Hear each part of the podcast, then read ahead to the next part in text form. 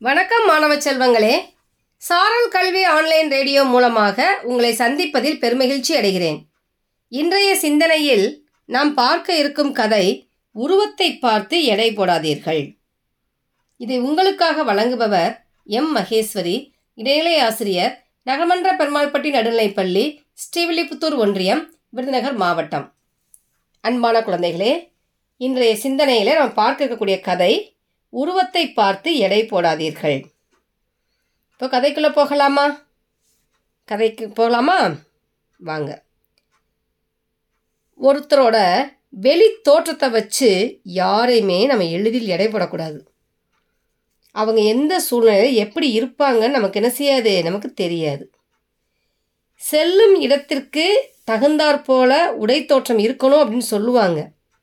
அப்படி இல்லாமல் போகிறவங்க மற்றவர்கள் எந்த அளவுக்கு மதிக்கப்படுவார்கள் என்பதை அனுபவித்தவங்க அதை அனுபவித்தவங்களுக்கு தான் புரியும்.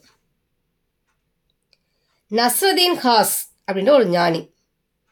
துருக்கிய அதிகாரி ஒருவர் வந்து ஞானி என்ன செய்கிறாரு விருந்துக்கு அவரோட வீட்டுக்கு வருமாறு சொல்கிறாரு இவரும் ஒப்புக்கிட்டார். அதிகாரியோட வீடு வந்து ரொம்ப நெடுந்தொலைவில் இருந்தது. அதனால் கழுத மேலே ஏறி இவர் என்ன செய்கிறார் அந்த அதிகாரி வீட்டுக்கு போகிறாரு அதிகாரியோட வீட்டுக்கு அடைந்தபோது ரொம்ப களைப்போட காணப்பட்டார். அவரோட ட்ரெஸ்ஸும் எப்படி இருந்துச்சு உடையும் ரொம்ப அழுக்காக இருந்துச்சு. அதிகாரிக்கு ஞானியை வந்து அடையாளமே தெரியலை. வீட்டு வாசல்லையவும் ஞானி தன்னை அறிமுகம் செய்து கொள்ள முற்படுறதுக்கு முன்னாடியேவும் என்ன சொல்கிறாருன்னா இந்த பிச்சைக்காரங்களுக்குலாம் இங்கே அனுமதி இல்லை அப்படின்னு சொல்லி கடுமையாக சொல்லிவிட்டு அந்த அதிகாரி வீட்டுக்குள்ளே போயிடுறாரு. இந்த ஹாஸுக்கு வந்து என்ன செஞ்சார்? என்னடா இவர் இப்படி சொல்லிட்டாரே? அப்படின்னு சொல்லிட்டு அவர் கொண்டு வந்திருந்த அவர் ஏற்கனவே மாற்று உடை கொண்டு வந்திருந்தார். அந்த மாற்று உடையை என்ன செஞ்சார்? கொஞ்ச நேரம் வெளியில் போயிட்டு அந்த வ- அந்த அந்த மாற்று உடையை அணிந்து கொண்டு அமர்க்கலமாக வீ வீட்டுக்கு திரும்ப வர்றாரு. அந்த க- அதிகாரியோட வீட்டுக்கு என்ன செய்கிறாரு வர்றாரு.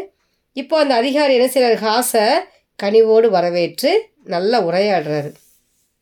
பல்சுவை உணவு பரிமாறப்படுது. இந்த ஞானி வந்து ஒரு சூப் கிணத்தை எடுத்து தன் சட்டைப்பைகளை ஊற்றிடுறாரு சூப் கொடுப்பாங்க இல்லையா குடிக்கிறதுக்கு? அதை தூக்கி என்ன செய்கிறாரு குடிக்காமல் சட்டப்பைக்குள்ளே ஊற்றிக்கிறாரு சில கறி வறுவல் துண்டுகள் என்ன செய்ய தலைப்பாகைக்குள்ளே திணிக்கி திணிச்சு வச்சுக்கிறாரு.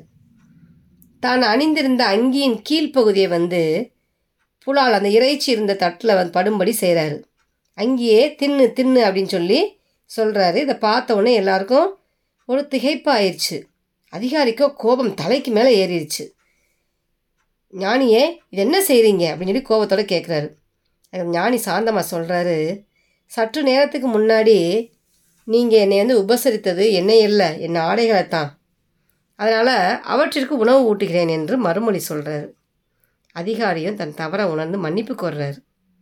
அதாவது அவர் போட்டிருந்த ஆடை வந்து அழுக்காக இருந்ததுனால பிச்சைக்காரங்களுக்கு இங்கே இடம் இல்லைன்னு சொல்லிடுறாரு. அதே ஞானி என்ன செய்கிறாரு திரும்ப நல்ல உடை அணிந்துட்டு வந்த உடனே அவருக்கு மரியாதை கொடுக்குறாரு இல்லையா? அதை தான் என்ன செய்கிறாரு இவர் ஞானி என்ன சொல்கிறாரு நீங்கள் வந்து என்னை உபசரித்தது வந்து எனக்காக அல்ல. இந்த ஆடைகளை தானே உபசரிச்சிங்க.